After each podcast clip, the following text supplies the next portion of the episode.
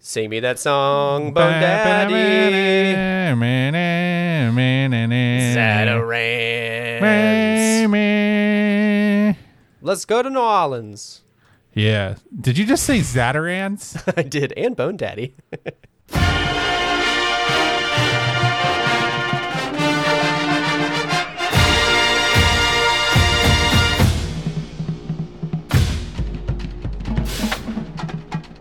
Welcome to Chapel Bell Curve, stats focused podcast about UGA football. I'm Justin, and I'm Nathan. and we are headed into our latest episode. We've been away for a little while, uh, tending to our wounds and enjoying the holiday season. And you know, nobody just just nobody really seemed to want to talk much about what transpired the last time we were all together in the same place, enjoying the same thing. No, not at all. Not even I a little bit? No, I don't want that. But we'll we'll go over Why just a I little bit. Uh, there won't be a, a deep dive because it, it's fairly apparent uh, that that stats. I wouldn't say stats betrayed us by any means, but this was a weird stats season to say the very least. So this is kind of like a like a season wrap up and what's next and what are we going to see next. But I, I will say, like even over the holidays, I, I saw some family who said, "Hey, what the hell happened? You said that Georgia was going to beat this team by three touchdowns, or Georgia was going to do this thing," and I was like, "We only review the stats. like I can only tell you what the stats say." You know? yeah. So, with that being said, what the hell happened at the SEC championship, Nathan? I don't know, man. It's hard to say. It's I- really I- not hard hard to say. Well, I mean, it's it's not hard. It's just like you have a combination of you hit sort of like the Joe Burrow war machine yeah, on top of the on top of the fact that you you know it's you hit the Joe Burrow war machine and you also don't play well and you're not having good play calling. And so at the end of the day, like when that happens, you don't. I mean, it's not. I don't know. I mean, it's not gonna. There's Creates- nothing really like confusing about it to me, honestly. Yeah. it's just bad. It's bad all around. Bad offense, Yeah. You know, young offense, young wide receivers, not enough communication, not enough connection, bad play calling. Uh, shitty Yeah. field. I mean, and and also also, I mean, you just the L- LSU was playing is playing is probably the best team in the nation right now. Yeah, yeah. LS, this LSU team is has to be one of the most lethal teams we've seen in the decade. I feel like one of the most just all around best teams that I've ever seen. Honestly, um, I haven't been around for too long. I've been around for almost a decade as a football fan, but it's just they are wild to watch. And full disclosure, this episode is being recorded after their their absolute trouncing of Oklahoma. And you're right, Joe Burrow Yeah. is an is a real war machine. Like it should. Yeah, be, I mean, he just doesn't miss. no, he doesn't He miss. just doesn't miss. and it's not just him, but he puts it where it needs to be. He does he doesn't miss at all. You know, we talked about how like, oh well, maybe we can keep it close, and it became very apparent early in the game that the only way we were going to keep it close is if we could score points. Mm-hmm. And I, at this point, we're just beating a dead horse. But it's like this team, whether it's talent or coaching or whatever, I don't really care to like discuss which one it is. For whatever reason, this team could not keep up with that. Yeah. Hard stop. Full stop. I mean, I, I have nothing That's else to it. say. Yeah. So things that came away from that game, we we definitely have some folks that have already declared early for the NFL draft that aren't going to be playing in the Baylor game. Uh, Yeah. The Baylor Bowl game, which is kind of like blah blah blah's law blog, but um, there were also some coaching changes. One notable coaching change is that Sam Pittman left and headed over to the SEC West. So he was definitely a huge piece of what we do. And it's not only that he was an offensive line coach, that he was one of the biggest recruiters on our team. And so have we already seen some changes? Have we already seen what what do we have to worry about, I guess, from from your point of view? I mean, well, I mean, obviously he is one of the better offensive line recruiters in in the nation. Um, I I mean, I, I don't think that he's necessarily not. I think that he definitely did not have a good year this year. The offensive line has not had a great year at all, despite their lofty ranking.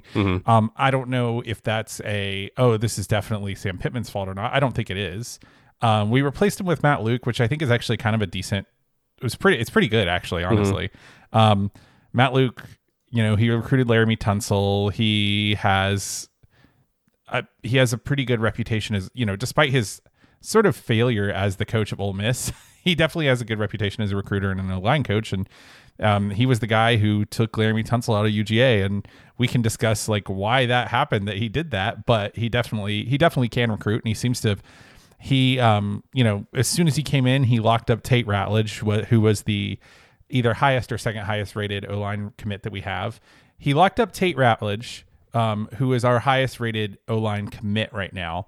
He also brought in Chad Lindberg, who is an offensive tackle, a four star from Texas, which is good because Lindberg has a very good reputation.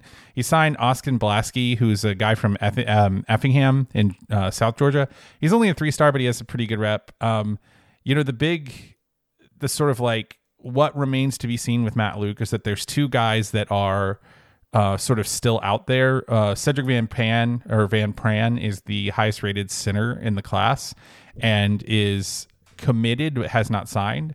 Broderick Jones is the second ranked offensive tackle in the class who is also committed but not signed. And if he can bring those two dudes in, we will have the second and third ranked offensive tackle for like the third year in a row. Um, and, you know, it's hard to say, it's hard to super be upset about that. Yeah. Like, it. Um, I mean, this class is looking really good. Fourth in the nation, second in the SEC.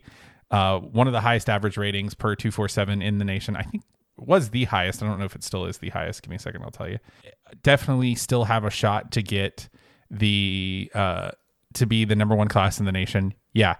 19 commits, fourth in the nation, 93.65 average rating, ties us with first in the nation, Clemson. And we have 19 commits and they have 23. Alabama has 26, Ohio State has 25. They're pretty much locked in. So we still have a lot of room to grow. We have four to five spots left. So depending on who those spots are, um, will depend on whether or not we are the first ranked class in the nation. I mean, we're trending for the number eight player, Kelly Ringo. This is I know this is not really a recruiting episode, but I just think It's recruiting is looking that's very where we're good. headed, yeah. Let me rephrase. Recruiting is looking really good, and I think Matt Luke has had something to do with that. Now it's obviously small sample size, but he definitely hasn't like when he came in, we didn't lose Tate Ratledge, which is hmm. really sort of like you know he was one of the big in-state OTs that we really needed to, to lock up. And if he doesn't lose Broderick Jones anyway, either, which it remains to be seen whether or not that'll happen, if he keeps both of those guys, then it's hard to say it was anything but a success. Now on the field, I mean he has a good reputation, but uh, even you know Pittman with his reputation, we didn't have a super great uh, O line performance this year, Yeah. despite you know, despite as uh, all of the the brouhaha from me included um, coming into the year. So I don't know, man. I, I think I think obviously it's a blow, but also like if you're going to build a program at this level, you have to expect that it's going to happen. Yeah, it's it's part of it. It's part of the whole process, and you you got to find your team in the right place, at the right time, as far as like players leaving the team goes. Uh, in order to make spots for for players coming in goes. Like it- it's only so much as say like oh they're gonna you know play for their positions and there's gonna be a lot of uh you know competition between these players. It's like there's you can only say that so much. We saw that of course with like Jake Fromm and Justin Fields. Like Jake Fromm's winning games. Jake Fromm was the leader of the team. There was so much going on. Like you competition between players only goes so far. So you got to find your team in the right place, the right time to make sure you have spots for these guys coming in, or else we're not going to get folks like Kelly Ringo and Darnell Washington. So uh, I- think it's and really Jordan important. Burch, fingers crossed. And Zachary Evans. So uh, I hope that we Yeah. see Zachary Evans. Like there's a great, there's a very good chance we get him. Uh, he's hinted at it a little bit, and so just because D'Andre Swift is probably headed out onto the NFL, um, I mean, yeah, he definitely is. I Yeah. mean, I would be he is all I'd but be staggered. Yeah. What do Uh, you What do you thinking about the Jake? Let, let- while we're talking about individual players here for Mhm. a second, what are we thinking about Jake Fromm? It's very. Do you think he's going to leave? And if he does, what is your thought? So I have not done any, you know, ear to the ground kind of investigative work, kind of hear or see what you know folks are saying as far as Jake Fromm goes. I think what I, what I have seen is that he still has a decent argument to go on to the NFL. Like it doesn't always. It's not a one for one translation from college to NFL whether or not a player will be successful. And just because uh, of recency bias, like this year has not been Jake Fromm's best year. That's fine. He has plenty of uh, you know time on record showing how good he is and where he could be uh, given the right coaching staff and personnel to to move forward. So I think that as far as his NFL stock goes, if it has dropped, which I'm sure it has, it hasn't dropped as tremendously as people might be worrying about it. And if he does go, I don't think we're going to be in the worst spot ever, especially since the team's going to have to I grow mean, for the next few years. So it, it's You have D'Wan Mathis, you have Carson Yeah. Beck, somebody, you know, you're going to have. I mean, ultimately, I, I I feel similarly. Like if he wants to go and he and he has the opportunity to make a lot of money, I'm never angry at any player No. who does that. I will say I think this is a bad class for him to go with. Yeah, I do too. But if he's getting a second round grade, I mean, it's hard to say no to that. Yeah. I think if he comes back, really the ceiling of this team is the offensive coordinator still. Mm-hmm. You know what I mean? I think the ceiling's lower without him, obviously, but if we don't fix the OC and execution problems that we've had, then it won't matter. Mm-hmm. I will say, you know, using SP Plus, uh, one of the the highest determinations of um, returning success and efficiency is your returning wide receivers, and we have a plethora of those. so at least there's that. We've also recruited a number of wide receivers, and we've been courting a number of wide receivers over the past few weeks, and so we should be seeing, uh, you know, lots of great wide receivers over the next few years. But to end the Jake Fromm question, or at least give my own answer, if he goes, I wouldn't be surprised, and I think you know, I don't think his ultimate goal this year, or even when he does get drafted, is to start somewhere. Like Joe Burrow is going to start for what the Bengals. Cool, good for you, Joe Burrow. Yeah. That's great. I mean, yeah, there is sort of an angle of like if you get drafted late in the second round or late in the first round, you probably go to a pretty good team, Mm-hmm. and You get a decent contract, and you have you get to grow you get a good somebody contract. And honestly, like you have the opportunity to become a, a pretty good player behind a very behind what is probably a very good player. Mm-hmm. I mean, you know, you get drafted to the Patriots, which I mean, that's not likely, but if you do, then you're in really good shape, right? And Exactly. So, I mean, I I would miss him, and I, despite his sort of uneven play at times this year, I think that he definitely is going to be an NFL quarterback in some variety. I think he's probably, you know, I mean, he may end up taking the Aaron Murray route where he backs up for a few years and then gets out of there and does some broadcasting. But hey, more power to him. It's hard to turn down that signing bonus, and um, I think that if he goes, it definitely lowers our ceiling next year. But at the same time, I, I just wonder what our ceiling is, regardless if we keep James Coley without any changes. Yeah, something needs to change. And if it's just assistant coaches or what, I don't know. It, something needs to change uh, somewhere Yeah. along the line. I haven't seen enough changes already, uh, but we'll probably see more after the ball game or the bowl game. Excuse me, not ball game. It is a ball game, but it's the bowl game specifically.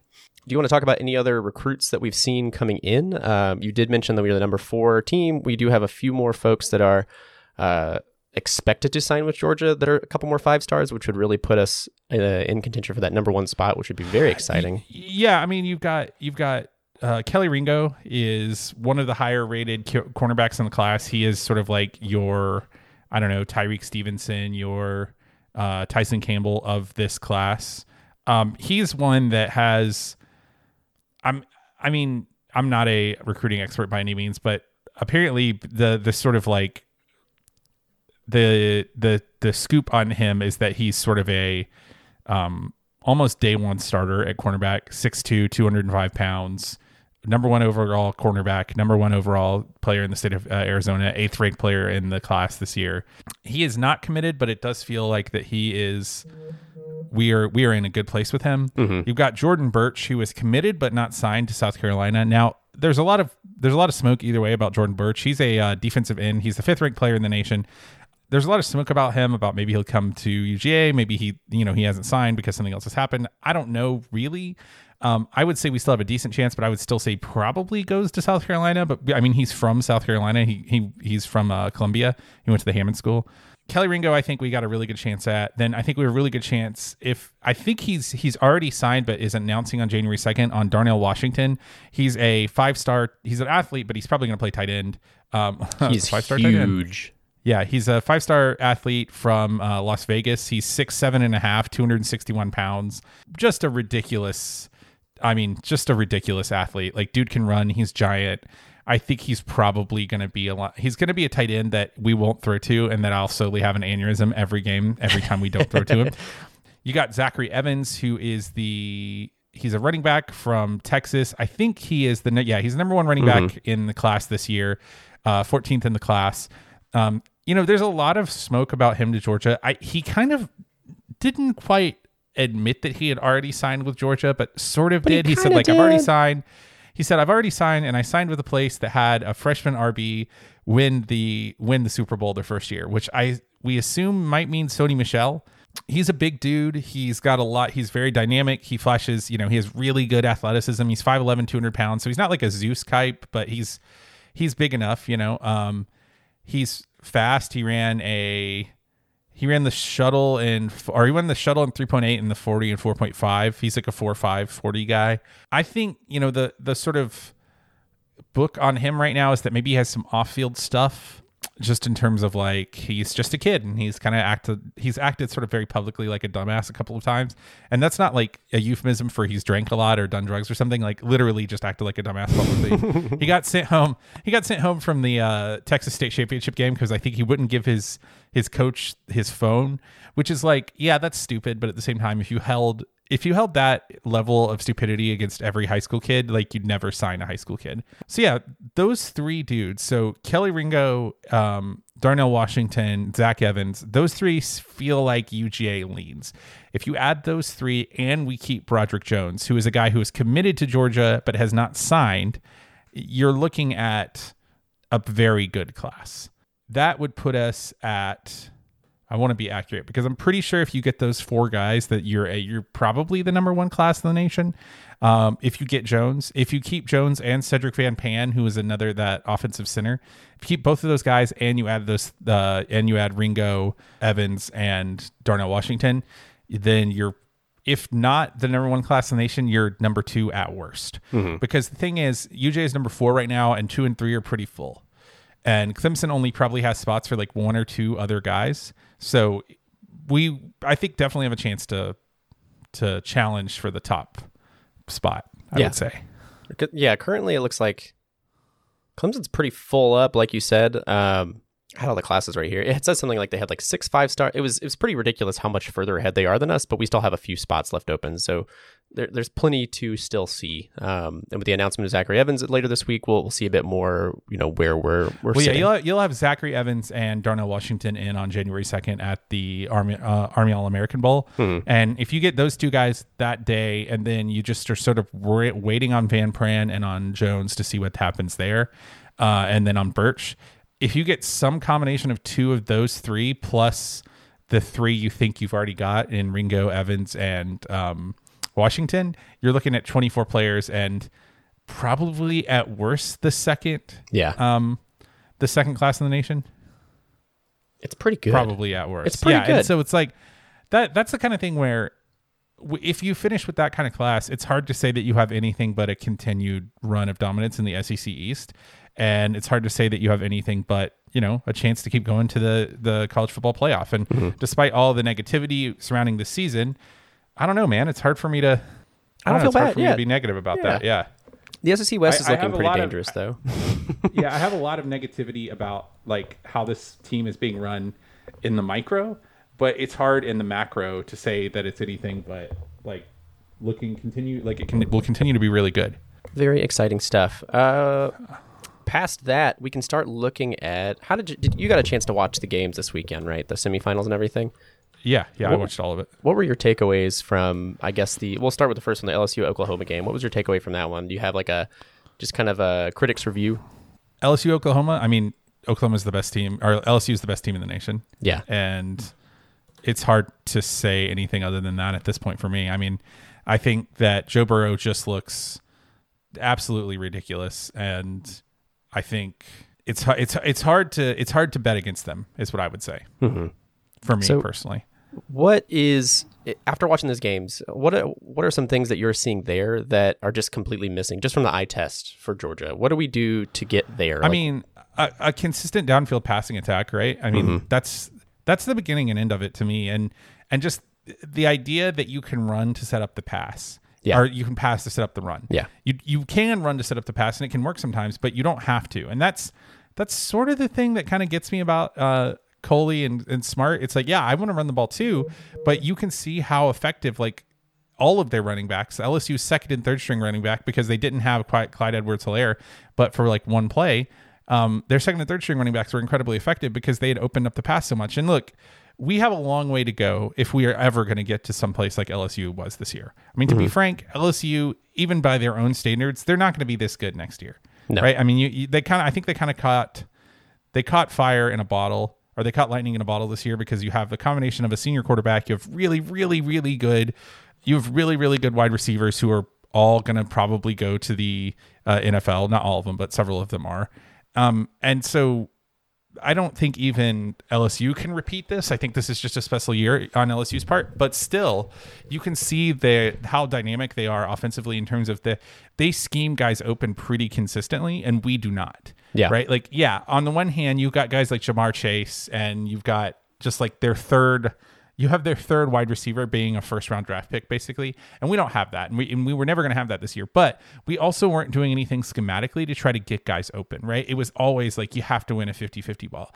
And yeah, that's part of that can be part of your offense if you have wide receivers like LSU does, but we don't. Mm-hmm. And so just watching them get guys open via scheme and via just like being smart about where they get put guys on the field and and play design, it, it really frustrates me because it's like, come on, guys, like this is doable for us. Like we could do that, right? And so I don't know, man.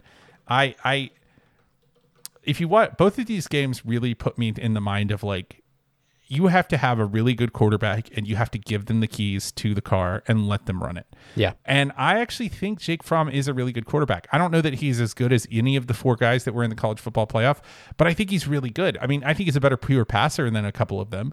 But we have never given him that level of like go out there, chuck it, run fast, throw it down the field. And I think that that has weighed on him psychologically. I think that he doesn't feel like he has access to, you know, the entire field because he's worried about turning the ball over. And when you play scared, it, the good things aren't going to happen. the two things I found really interesting about the Clemson and Ohio State game. It was an awesome game. First off, it was absolutely incredible. Uh, I I can't talk trash about Clemson anymore, having seen what they were able to do. I mean, they they're good. they're very they're good. very, very it's very good. difficult to win as many teams as they have in as long as they have. One It's and uh, two, thirty in a row, twenty nine in a row, something like that. something like that. And and past that, it's it's really difficult to return to back to back national championships. It's super difficult to do that without your top two wide receivers at 100 percent as well. So yeah, something that we've been complaining about as a fan base this past year is that we, you know, we're like, we have no wide receivers, we have freshman wide receivers, yada yada yada. How were so with that in mind, like how do we emulate what they were able to do without their top two wide receivers in Higgins and Ross? Like what what are we missing to be able to do that? a you have a. I mean, you know, in in in many ways, Trevor Lawrence won them that game with his feet, and Yeah. so you have a you have a dynamic guy who can run and can throw, and Mm-hmm. like unle- until we are willing to not only recruit a dual threat. But actually use him as a dual threat and not just have him run like on a couple of times a game. Like we're really willing to let him run and just take the risk that he's going to get hurt. You're not going to have that kind of dynamism, right? Or dyna- dyn- dyn- Mm-hmm. Dynamicism. dynamicism. You're not going to be that word? dynamic. I, I There it is. It is, and you know, I I think that I don't know. I mean, it just really frustrated me watching the way that they utilize their skill because, Yeah. like you know, LSU and Clemson clearly have more skill than UGA does. However, the gap is not as big as I think that it seems because we don't utilize what we do very intelligently Yeah. right we don't we don't utilize the skill that we do have very intelligently and so what ends up happening is that you don't have i, I don't know i mean it, it's just you you if you're not smart about the way you deploy who you have on the field it doesn't matter how good who you have is Yeah. if that makes sense. It does. and that's kind of what i and that's what i saw was our just like complete unwillingness to open up the offense and use spread concepts man. That the word spread is the most overused word in the in in the world. So let me be more specific. Using wide splits in the wide receivers you know getting up and down the field quickly not just choosing to do uh, hurry up just at the end of the half. Like being smart about like okay here's how you uh, I don't know. Here's how you scheme guys open. Here's when you go fast. Here's how you scheme open a play for your one wide receiver. It just feels like so many of our passing plays just rely on us winning a matchup. They don't rely on us getting someone out of alignment. And because of that, if you don't have guys who can win matchups, it doesn't work, right? Yeah. And what frustrates me is that Clemson and LSU do have guys who can win matchups, but we they still don't always do that, right? They don't always throw 50-50 balls. And we always do. So you you you you have an offense that doesn't have a dynamic threat at quarterback. As, as good as Jake is, he's not a runner. And you you sort of like hamstring him and you make him so super aware of the fact that he can't turn the ball over that he doesn't push the ball down the field. Yeah. And when you do that, yeah, what you end up with doesn't work. Like it mm-hmm. doesn't. Yeah, it's very true. I think the one thing that I saw from from these four teams playing is that their offensive coordinators and their team had complete trust and gave access to the complete playbook to their quarterback. And that's something that we we've seen and we've been frustrated about is that something I've I've heard over and over and over again over the past two years is when Jake Fromm is allowed to do what he wants to do, we we move the ball. when he does hurry up offense and chooses a play, we move the ball. Well, know? and we all forget that like Jake was a hurry up no huddle mm-hmm. spread guy in uh, when he was in Houston County. That's what they did, mm-hmm. and so like that's what he wants to do. I think by nature, and I think you know I don't think he's like a Mike Leach quarterback, but I think that he could be closer to that if we let him. And it just feels so stultified. Everything we do, where we're running like you know there's one or two options and if they're covered up there's nothing you can do yeah and and and and it's just like even simple stuff like you know that we have one of the lowest rates of play action plays run this year oh i believe it like how what what the fuck are we doing? And you watch those two you watch those two quarterbacks who are from georgia and i don't even want to get into that spiel and like i understand why trevor lawrence and justin fields aren't at georgia anymore and it's not their fault and i'm not blaming them. But i will say like what are we doing? Like what how do you watch either of those games and think, oh, yeah, what UGA is doing on offense is definitely working? Yeah. And yes, I know a lot of it is execution. I get that. But we, by nature, don't want to do what those guys are doing. And we're not going to win a national championship until we do. Yeah. That's just what the game is. Like, mm-hmm. I, it, and this is the thing if we want to win a national championship running the ball and playing man ball, we need to get under center, bring back the fullback or the H back, neither of which we use, and run the goddamn ball. But we're not doing it because I, I don't know. It's like you we're trying to do man ball, but without the man ball. And yeah. it just it's not gonna work. Without all your pieces, yeah. You need all the pieces to do it right. And that that's another thing too, is like they have we have players that will be stars. We've had so many players over the past decade, two decades, that went on to the NFL and were absolutely phenomenal. And people were like, well, yeah, we told you that. They would have been that that at, at Georgia had they been given the chance. Like we watched Trevor Lawrence and Justin. We I watched Trevor Lawrence do this thing he's never done before. He ran for 107 yards yesterday, and that's just I'm like, that's something I never would have thought would have happened, and he had to do that. In a big game, they trusted him, mm-hmm. right? And he he went th- he followed through. And I don't know that we trust Jake Fromm.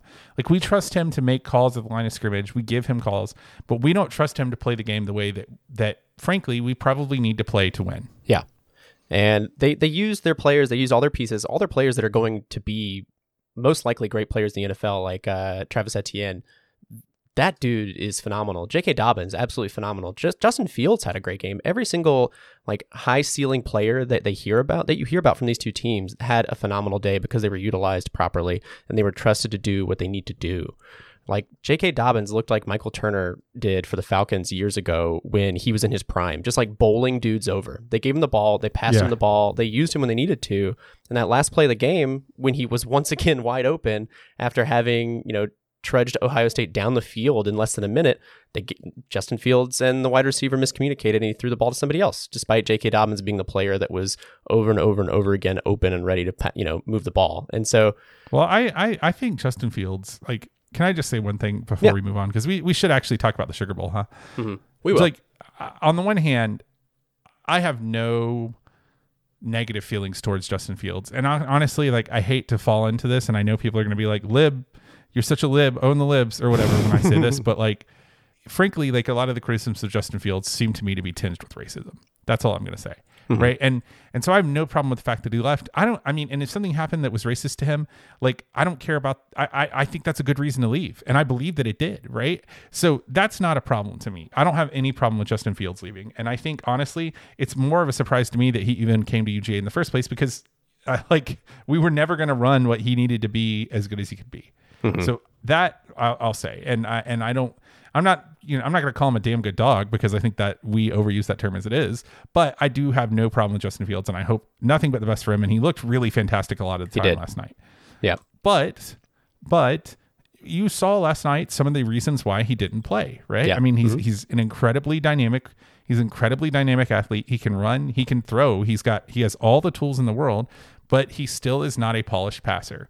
So you have to understand that if UGA is going to play the kind of offense that they want to play, that's not going to work. Right? Ultimately, that's not going to work. Like what Justin Fields does doesn't work. And so like, yeah, it makes sense that he lost the job to Jake Fromm. Now, could we have handled, you know, the way he left and handled like a package for him better? Yes, absolutely. And is it I think in large part still our fault that he left? 100%. Yes. But at the same time, I, just as I think it's kind of racist, and if not racist, at least inaccurate to be so critical of Justin Fields, I also think it's pretty inaccurate to try to troll UGA by saying, like, oh, this is what you gave up, UGA. And it's like, well, even that guy last night probably doesn't beat Jake Fromm in UGA system. And that mm-hmm. is stupid. That is stupid. I, I'm not saying it's not, but that's just what it is. Right. And and if you want that to change, you don't have to change who Jake Fromm is and who or who Justin Fields is. You have to change like what UGA does on offense. Yeah. Right. So I just I feel like some of the criticism is just sort of like a little half cocked. What I can kind of wrap up is the the final like one sentence takeaway from all this what UGA needs to do in the future to win more games is to take more risks. Is is how yeah. I see it. Is because you have well, you know, we, have talked about this a lot in the past. It's like when you have talent, you can assume risk. You can mm-hmm. be assumptive of risk a lot easier when you have that level of talent, right? And we and we are playing this low margin, easy ball, like that that that avoids risk as though we didn't have talent, and it doesn't make any sense. Yeah, it drives me crazy before we move on from these games, I just wanted to. I was trying to find the exact statistic, uh, the win loss record for Trevor Lawrence. Trevor Lawrence has only lost like in his entire football career. And I'm talking like high school, like pee wee, like from the beginning of him starting playing football. He's only lost like five games in his entire life. Isn't that yeah. wild? yeah, that's just no. He's he's he's absolutely ridiculous. Yeah, he's a cool guy. He's neat to watch. Really fun. Uh, not excited to watch another Clemson national championship because Dabo Swinney's kind of a jackass. But I, besides you that, know, honestly, dude, I don't think I don't, I think LSU's going to beat him.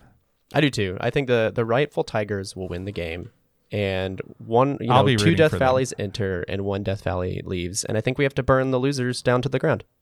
Yeah, that's all I'll say we about to, that. No, I don't. You know what? I don't want to destroy their their stadium. Let's just drain their lake.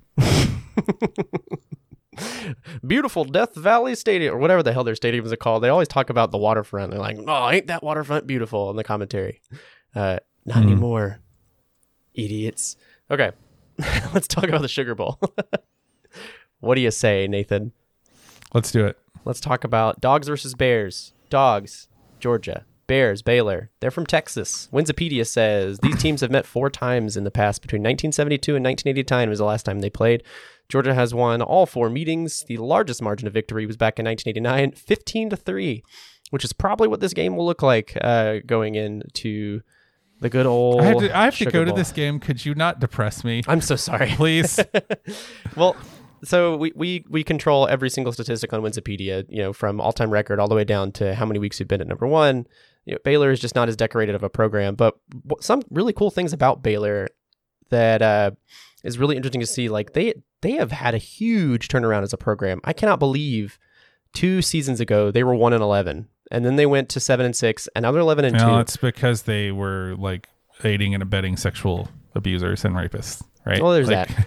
Yeah, I don't know enough about that to speak to that. Actually, I didn't actually know that. So there was a um, a sexual assault, a rape that happened on campus involving several football players. Art Briles knew about it, and so did uh, Kenneth Starr, who was the president, also knew about it, and either covered it up or did nothing about it. And so they got fired. And like, I don't, I'm not going to actually, no, I am going to get into politics. Can you believe that Kenneth Starr, as the as the head of like a good Baptist university, had the had the goddamn gall to like abet sexual assault after he had been so high and mighty about like what Bill Clinton did with Monica Lewinsky. Like that piece of shit. God, I'm so glad he lost his job. It couldn't have happened. you hate to see it. It couldn't have happened. I mean, like I obviously this is like me on my political soapbox and you never want to minimize the victim and the victims in this case are really the bad the real issue so I'm, i don't want to use anything to say anything bad about baylor but i will say like they have had a huge turnaround because they got smoked like mm-hmm. everybody got fired every every everybody got fired. And then when everybody got fired, the NCAA said that basically anyone could transfer, and so like half their team transferred. That's why we had such a big turnaround. yeah, I mean Baylor's had an incredible season. They played really really well. Um, they lost the the championship unfortunately to the uh, the Oklahoma team. It was a pretty close game, if I remember correctly. I could be wrong on that. Let me check my stats. 23-30, yeah, not too far. Um, that was in overtime, of course, too. But I don't think Baylor would have fared much better against LSU than Oklahoma did, though. To be fair, we have uh, a lot of issues with this game coming up. So number five Georgia going in against number seven Baylor Bears. It is upsetting. Uh, I know it's upsetting for a lot of players. It's upsetting for a lot of fans that this is where we are, are ending the season, but it is what it is. Um, we had a really great season. But the, the part that's really upsetting is how many players are actually missing from the lineup for any number of reasons. Yeah. And so do you have the list pulled up? I do. So I'll go down this list real quick, and I'll I'll, I'll talk about why they're missing and uh, whether or not we know. So, you know, um, Kirby Smart hasn't really talked about it. He didn't reveal it. This is just all from the media getting to see for themselves. Uh, they were at a viewing session at the Superdome this weekend, and they got to kind of watch practice and who was lining up and who was doing what. So we already knew about Andrew Thomas and Isaiah Wilson. They both recently declared for the NFL draft, so they will not Mhm. be there. Uh, so that's our left and right tackle. So there's that. Uh, past that, Brian Herrien is not going to be there. The rumor on Brian Herrien and Tyler Clark Yes. is that they um, did not pass a drug pat drug test for a Ah. recreational substance. Gotcha. Yeah, Yeah. Okay. They just haven't released those two players. I know that. Um, there hasn't Yeah. been anything about them. So Herrien and Clark will not be there either. Um, and so that leaves us with McIntosh, Zeus, Cook. Those are our running backs. Past that, we are missing Ben Cleveland due to academic reasons. Uh, so there's our right guard. J.R. Reed is Mhm. still hurt, so he's out, and he's going to go on to. He tried to he for the record like there was a lot of like fake juice about that, but like he absolutely tried to play and Yeah. he's just hurt and he's a senior and he's about to go to the senior bowl. There's no reason for him to play in this game. So like No. let's not talk crap about J.R. Reed. Not No. you, not that you were, No. but I hate when people do. Of course. Um, yeah, and then Tyler Clark, of course, is defensive line. Um, Divaad Wilson is out. Um, defensive back, uh, offensive lineman D'Marcus Hayes will be out. Quay I think Walker, Divaad Wilson. I think Divaad Wilson is hurt, and I think Quay Walker, Ben Cleveland, D'Marcus Hayes are all academic things. Is what I Okay. heard. Gotcha. Uh, Justin Young, the defensive lineman. Uh, Walter Grant, the linebacker. Uh, Tyrique McGhee, which will be one that, that hurts. Um, Mhm. won't be so great. And then Dominick Blaylock is confirmed ACL tear. Lawrence Cager shoulder. Um, and one interesting thing is that we saw Netori Johnson was uh, on the offense instead of defense. So he'll be filling in for probably one of the many roles uh, that are missing on our offense. Yeah, he'll probably just be depth. Um, as of right now, it looks like coming into this game that our starting offensive line is going to be Jamaree Salyer at left tackle, Warren Ericson at left guard, uh, Trey Hill at center. I cannot remember who's playing right guard. I'm gonna say maybe like Xavier Truss, and then I can't remember. Oh, Cade Mays at right tackle. So Xavier Truss, Warren Ericson would be their first time ever starting. I think. I don't think it's their first time ever playing, but it is would be their first start. Uh, Jamaree Salyer is a natural guard, but he's good enough that he can probably take left tackle. That's to me, I think, kind of the story is how how good does the offensive line look? You were gonna have to replace a lot of the production that's missing anyway, right? Like you were gonna always you were always gonna have to replace Jared Reed. You were always gonna have to replace Lawrence Cager, even if they played in this game. Um, but seeing what we have behind those guys is is interesting, but not necessarily like doesn't tell it. It tells us what we're going to look like next year, but doesn't really tell us about depth. But seeing like the dude who is replacing, seeing what Xavier Truss does is very interesting to me because we will Yeah. probably have Ben Cleveland net back next year, right? But it looks like right, um, and and so like seeing what he looks like behind him is actually a pretty pretty interesting thing. And it's also going to be interesting to see Jamaree Salyer play left tackle. He does not. Salyer is not or maybe he's playing right tackle. It doesn't matter. Seeing him play tackle is interesting because Salyer is not like a natural tackle. He doesn't have that length, but he is like a road grading dude. So like, I mean, running behind him might make sense. I don't, I don't know. I mean, I'm I'm interested to see if James Coley changes anything about the way he calls plays because we have all these dudes missing. Uh, pause, and then in Ron Howard narrator voice, he didn't. um, but I don't know, man. I, I'm I'm I'm very interested to see what goes on. Yeah. So that's a great segue, actually, uh, with with Xavier Truss being one of the players that'll be replacing our offensive line, and Jamaree Salyer, Cade Mays will still be there, of course. So we'll get to see those guys. Cade Mays is great anywhere. Uh, I think Jamaree Salyer is growing a lot. and I'm very excited to see how he plays still.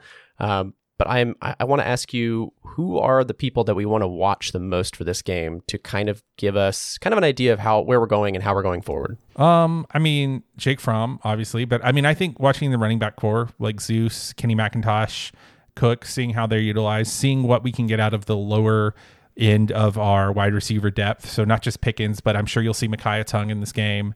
Um, you'll probably see more Matt Landers in this game. Can those dudes step up and be actual receiving threats? Because if they can't, we're boned. Um, it'll be interesting to see what happens in the backfield. I, I think Tyrique Stevenson is one of the dudes who's not playing because of academics. So seeing and with him and Divaad Wilson out, seeing what we have behind them. Um, you know, I have a lot of stats for this game, but I ultimately think they kind of don't matter because this team is this team is not the team that's been playing the entire year. So that might be good in some ways, it might be bad in some others. Mm-hmm. We see where stats got us now, though. Yeah, it's hard hard to be worse. Um, yeah. I could give you a lot of stats for this game, but ultimately, I think the players playing matter more than the stats. Yeah. Because I don't think we're going to win this game. I hate to tell you. Yeah. Uh, there's a good chance we won't. Baylor has We a lot of players that are staying. We should win this game. Baylor cares more about this game, and it's like special to them. And I think we're going to come out there and like flat ass it, and we're not going to play well, and we're going to run a really vanilla offense, and it's going to be frustrating for everyone. Uh, that's my that's my prediction because I think Baylor really wants to be here, and I do think that our I, I think a lot of our young players want to be here, and so we might have a better amount of effort than we did last year, and still not be as successful just because you know we're we've lost so many guys. Like it's hard to see this going super well when you don't have that many offensive linemen. It's really going to be a test of our O line depth, especially if we just try to run the goddamn ball up the middle. Still, so I don't know, man. Let's talk about the Baylor team real quick. I'm going to head over to see where they sit as far as SP plus total. Because so, so so far where we're sitting right now, Georgia is still number five as far as SP plus goes. Um, so looking at SP plus overall, so we know that Georgia by CFP standards is uh, five, Baylor seven. Georgia's still number five per SP plus with a rating of 28.4, 34.7 on offense, which is 29th in the nation, 9.2 defense, which is still first. Um, Baylor is way down at 14, 19.3. They have the 17th best offense, 15th best defense, and the 75th best special teams. So there's that. Um, but then again, it, it's like you said, like stats are real weird for this one because we're missing a, a boatload of the players that contributed to making those stats possible. And we know it's not scheme on offense, at least. But our, our defense, a lot of our defense will still be there to play, which will be really nice. I know Monty Rice will be leading the defense. Uh, I'm, I'm guessing anyway, just because of who Kirby Smart chose to kind of speak for the defense and the offense. Uh, we have Charlie Woerner, who's going to be speaking for the offense, who did speak for the offense. And so I assume he may be captain for this game. Um, so there's all that to, to be look forward to. Um, yeah. Baylor, I- I Georgia. mean, this. Sorry to try to put that in context more. Yeah. Because you just like ran out of steam there at the end. yeah, I'm just like, ah. I mean, this is a game that Bay- that Georgia by the numbers should win, and and is is probably predicted to win by what three or four points. But yeah, I- we're supposed to win. Yeah. And when you look at Baylor's team, Baylor is a team that is, you know, just good at both defense and offense, right? Uh, Yeah. Success rate 47th on defense, 56th success rate pass, 43rd success rate and rush.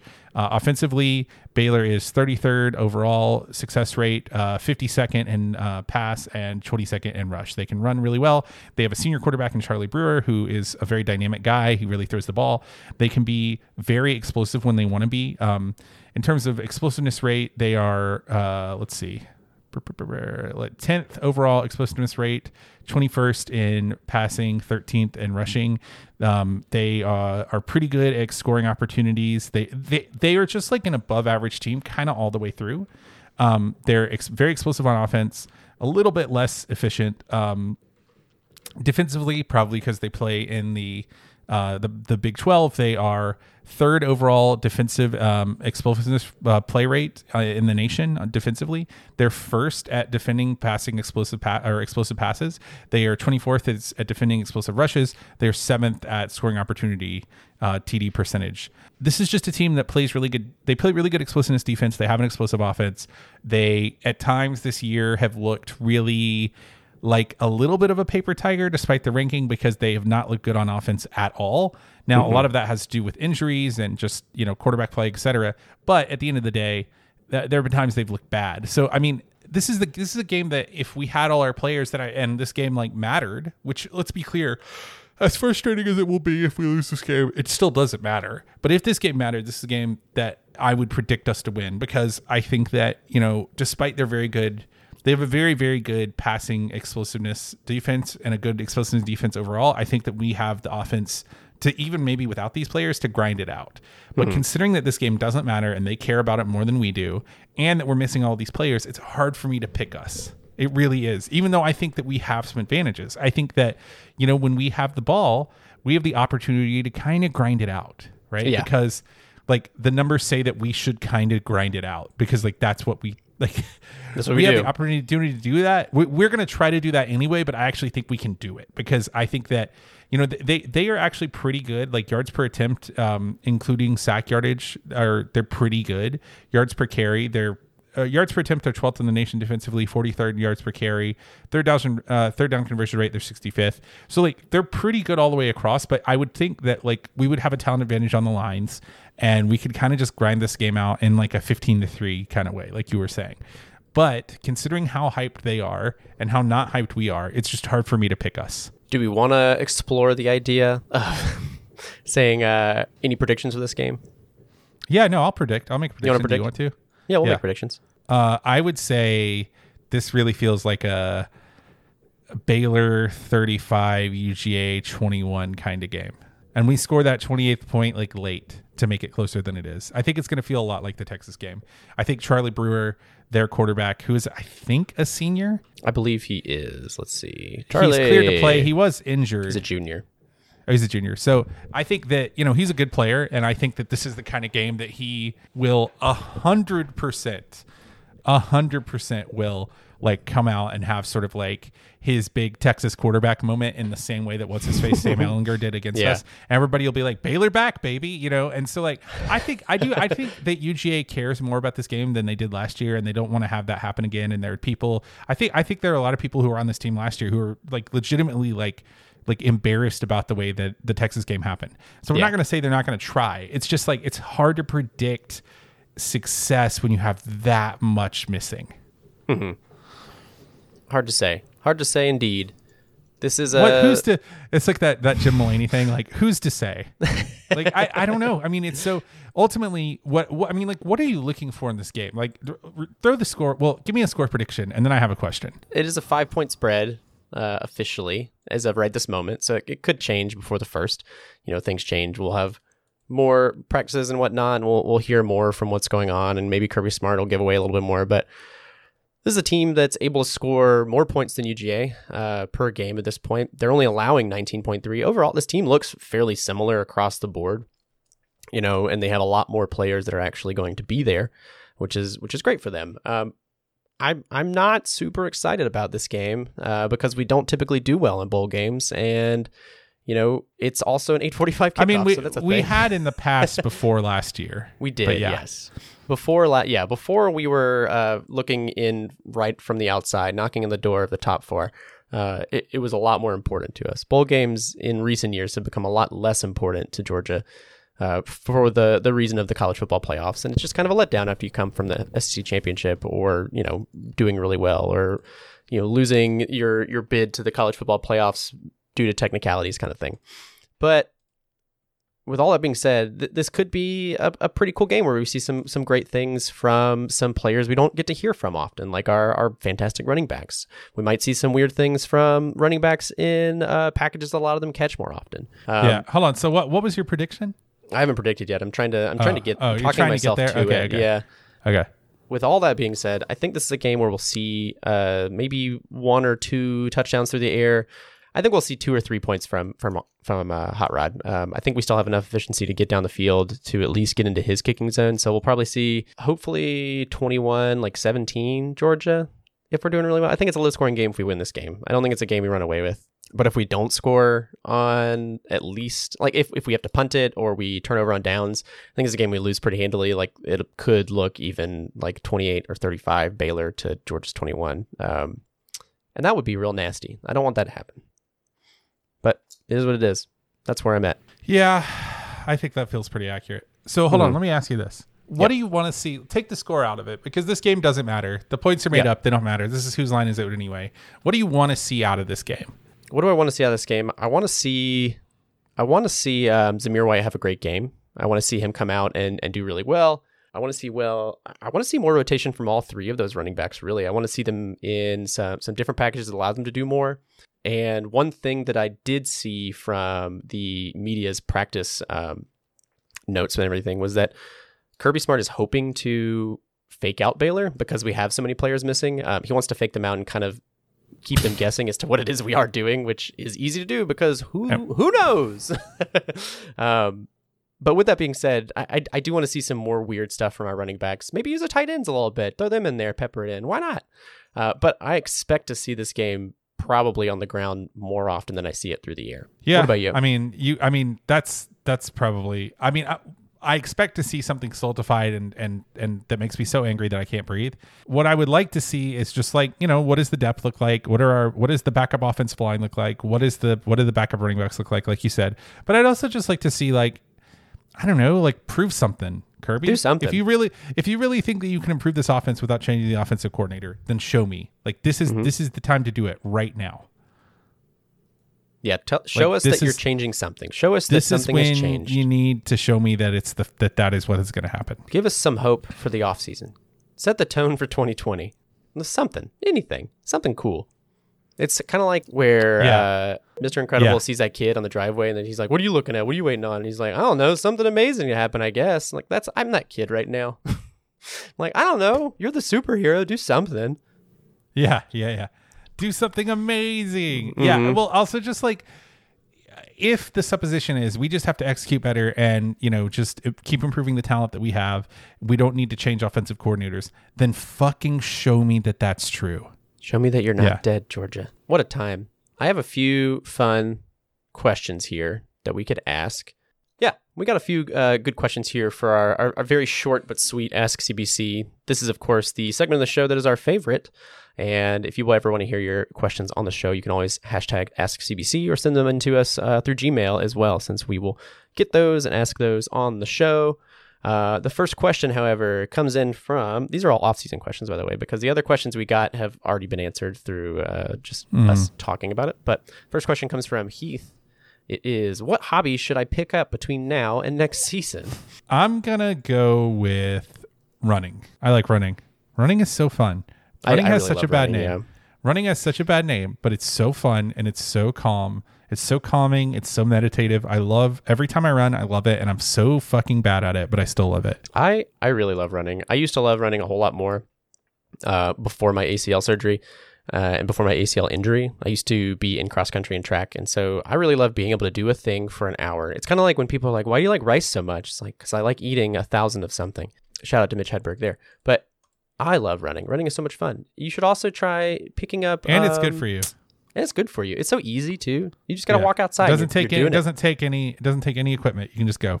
I also, what hobbies am I going to pick up over the? Because you know, each year we somehow fill the void that was Chapel Bell Curve with a million other things. Hey, tabletop games. Tabletop games. We're going to do an episode, definitely, of uh, something on the show where it is just an RPG game. oh, We've I have I know I bit. already know I already know what we're doing. Okay. I, I've already started working on it.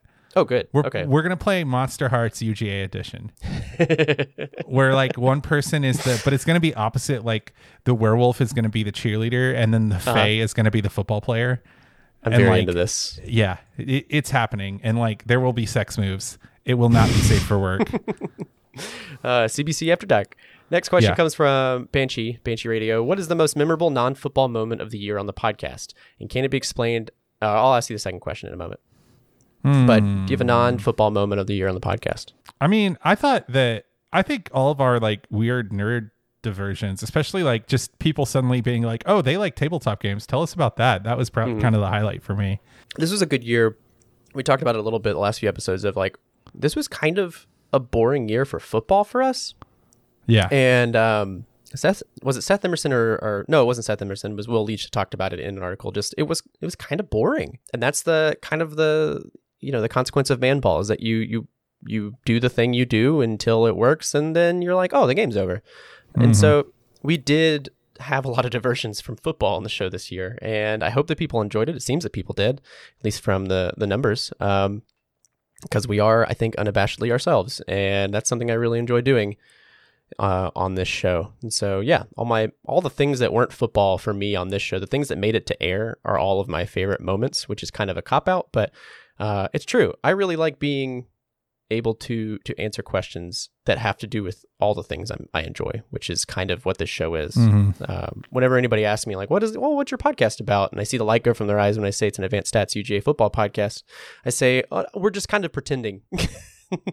Because it kind of is, uh, we're just pretending to be an advanced stats football podcast uh, because that's the platform upon which we're allowed to talk about all the other things we also talk about uh, in between the stats of the football. But really, we just really like numbers too. So part of it. I, I I agree totally. I think that's the best the best parts of this podcast period have nothing to do with football. I'm trying to think of anything specifically that happened this year that I really really loved.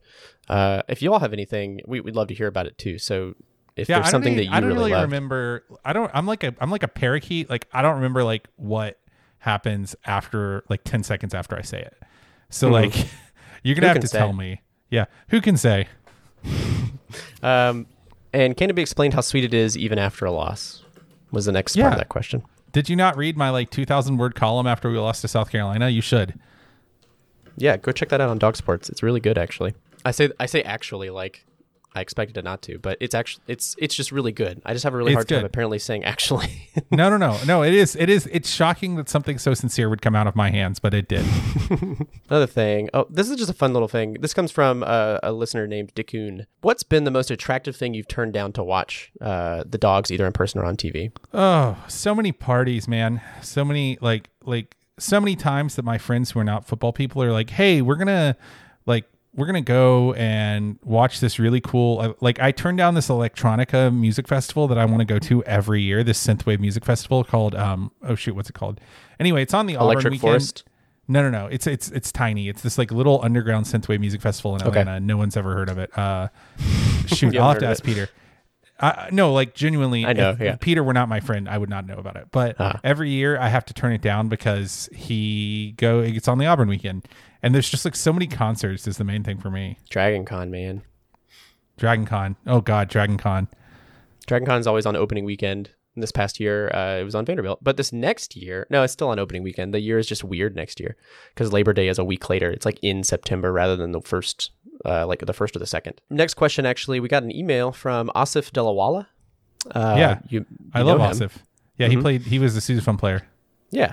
He said, just first off, wanted to say, loving Chapel Bell Curve. Hearing y'all go back and forth on various rants takes me back to my days in the Sousa section. Just know you both make me feel at home every time I listen. Anyways, my question looks forward towards the Sugar Bowl and our matchup against Baylor. Uh, if we rewound time and we're facing Baylor when they had uh, Robert Griffin III, and you could pick any Georgia QB to face off against Baylor, who would you choose and why? And two, what type of offense would you run? Oh, anybody? Yeah. Any quarterback ever? Huh. Any any Georgia quarterback to face off against Baylor. I'll tell you what I would do. I would pick Matt Stafford and I would just run like wide ass open Mike Leach, throw the ball 85 times a game. Except I would probably get like Lincoln Riley's version of it where you got a lot more of that like veer inside run stuff. Um, and just like any any sort of like replacement level Georgia running back is going to be good enough to work with that offense. Because Matt Stafford could frickin' sling it. Or I might throw the take. ball I, I think you do the you do the same thing with like Aaron Murray. You could do it with Ju- you could do it with Justin Fields if you wanted to run it a little bit more. But I think I would love to see Matt Stafford just throw the ball like sixty times a game and be good at it and have like a good team around him. Ooh, that'd be a good time. Do you have any running backs or wide receivers that you want to be? Uh, I mean, it would be Stafford to Green, right? Obviously, Obviously. and probably like Gurley in the backfield. Yeah. Gurley, Chubb, Michel. Just throw them on the wide receiver slots too. Just no, Uh, just like the the one wide receiver offense where you've got Yeah. like four four running backs on the field at all times, and then AJ Green. I'm into it. After that, he just kind of signs off with a shout out to Sousa's One Love. One love, baby. That's all the questions we got, though. I really did not think we were going to get anything out of this, but this is going to be like an hour long episode. Here we are. We always do it somehow. Just housekeeping rules. Hey, first off, before deep into the housekeeping, uh, this is our 100th episode, which is pretty wild that we've been making a thing for 100 episodes. Hey, Um, congratulations. We did it. That's a lot of time and effort and work that we put into this thing. Um, and thank y'all for listening for 100 episodes of this. All, those of y'all that have been listening to this, um, shout out to you. You know who you are. We will be taking a break probably through January. We'll probably I we'll when we get off this call, we'll sit down and we'll we'll hammer out a date to talk about this game and the recruiting info. We'll probably hear from after this game, and then we'll take a break um, through the rest of January, and then we'll be back in February to do some weird off-season stuff and probably talk more about uh, recruiting and other things. And if there's anything you'd like to hear us do during the off season, let us know. Let us know what it is uh, that should look like and what it is you'd enjoy listening to. Because the off season had traditionally been an off season for us as well. Um, and that being said, we'll we will pause the Patreon, so you're not paying Yeah. for nothing. yeah, Um, I mean, we would like to do more stuff. So Yeah. if we, I think, I think the RPG episode where we get like me and you and Peter at least, and maybe one Mm-hmm. or two others, is it's definitely going to happen. So that's going to happen, and we'll pause the Patreon, and you'll hear from us every once in a while. But if you still want to be involved and you want to hear kind of what's going on behind the scenes, we always pull our Discord folks, and that group is still growing, growing, growing. It's just a dollar to get in there a month. So if you want to throw a dollar our way a month um, and hop in there, you're totally good. Um, and this would be the time to do it, I imagine. That's free money, baby. Uh, especially since the Patreon would be paused. so hop on over there and see what's going on behind the scenes. You got anything else to say before we sign off for now, Nathan? Uh, I love you all. It's going to be awful. Don't worry about it. Yep. And go dogs. Go dogs.